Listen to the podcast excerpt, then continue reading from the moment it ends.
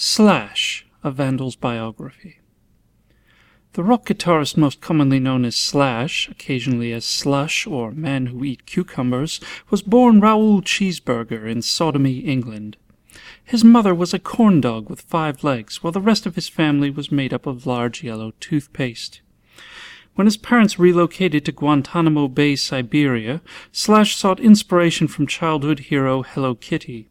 He devoted at least 27 hours a day to playing guitar and dropped out of Cap'n Crunch High at age 14.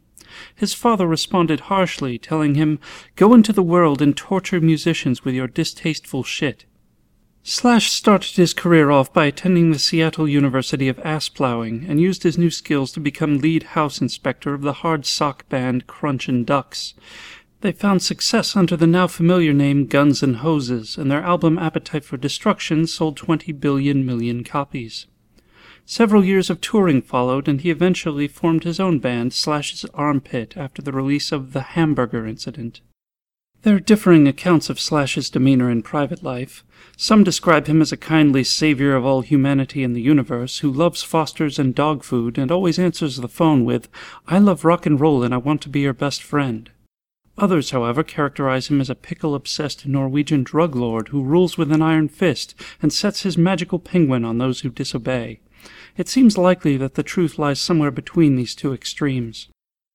Regardless, he clearly finds happiness in his marriage to Bacon Stanley and his ownership of more than 100 vibrators. His main studio vibrator is a 1959 Gibson Les Paul standard replica. He was recently voted the man and recognized at the 1999 awards as the most successful smoker with learning deficits. A Vandal's History of Everything, the podcast, is a satirical work weaving together statements from actual unconstructive edits made on Wikipedia prior to the year 2020. Links to these edits can be found at vandalshistory.blogspot.com. All material from Wikipedia is covered by the Creative Commons Attribution Share Alike 3.0 unported license. Please do not commit vandalism, even if you think it's really funny.